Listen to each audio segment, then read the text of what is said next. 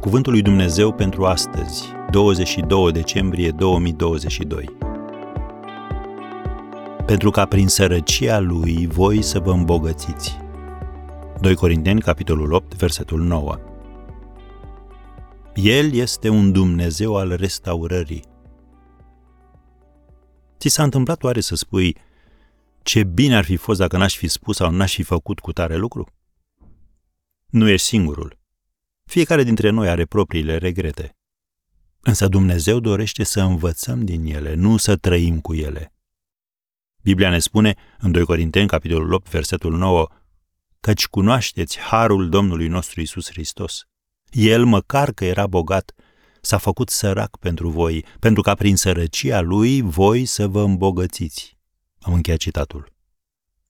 Domnul Isus a purtat cununa de spini pentru ca noi să purtăm cununa neprihănirii și să putem sta fără teamă înaintea lui Dumnezeu. Fiindcă suntem socotiți neprihăniți prin credință, avem pace cu Dumnezeu prin Domnul nostru Isus Hristos. Citim și în Romani, capitolul 5, versetul 1. Prin faptul că suntem socotiți neprihăniți prin credință, putem sta înaintea lui Dumnezeu și putem invoca promisiunile sale. Ai o afacere care nu este profitabilă sau care e pe cale să dea faliment? Și Petru, pescarul, a trecut printr-o situație asemănătoare. Așa că Domnul Isus, restauratorul, i-a zis, citim din Luca 5 de la versetul 4, Depărtează-o la adânc și aruncați-vă mrejile pentru pescuire. Drept răspuns, Simon i-a zis, Învățătorule, toată noaptea ne-am trudit și n-am prins nimic, dar la cuvântul tău voi arunca mrejile. După ce le-au aruncat, au prins o așa de mare mulțime de pești că începeau să li se rupă mrejile.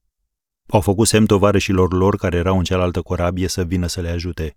Aceia au venit și au umplut amândouă corăbile, așa că au început să se afunde corăbile. Am încheiat citatul. Un singur cuvânt din partea Domnului Isus e de ajuns ca să ajungi din pragul falimentului la nevoia de spațiu suplimentar de depozitare. Domnul Isus i-a dat lui Petru mai mult decât a prevăzut acesta. Și la fel poate face și cu noi. Așadar, cuvântul lui Dumnezeu pentru astăzi este acesta.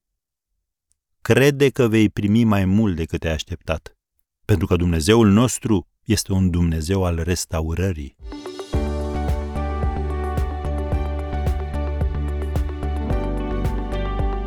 Ați ascultat Cuvântul lui Dumnezeu pentru astăzi, rubrica realizată în colaborare cu Fundația SER România.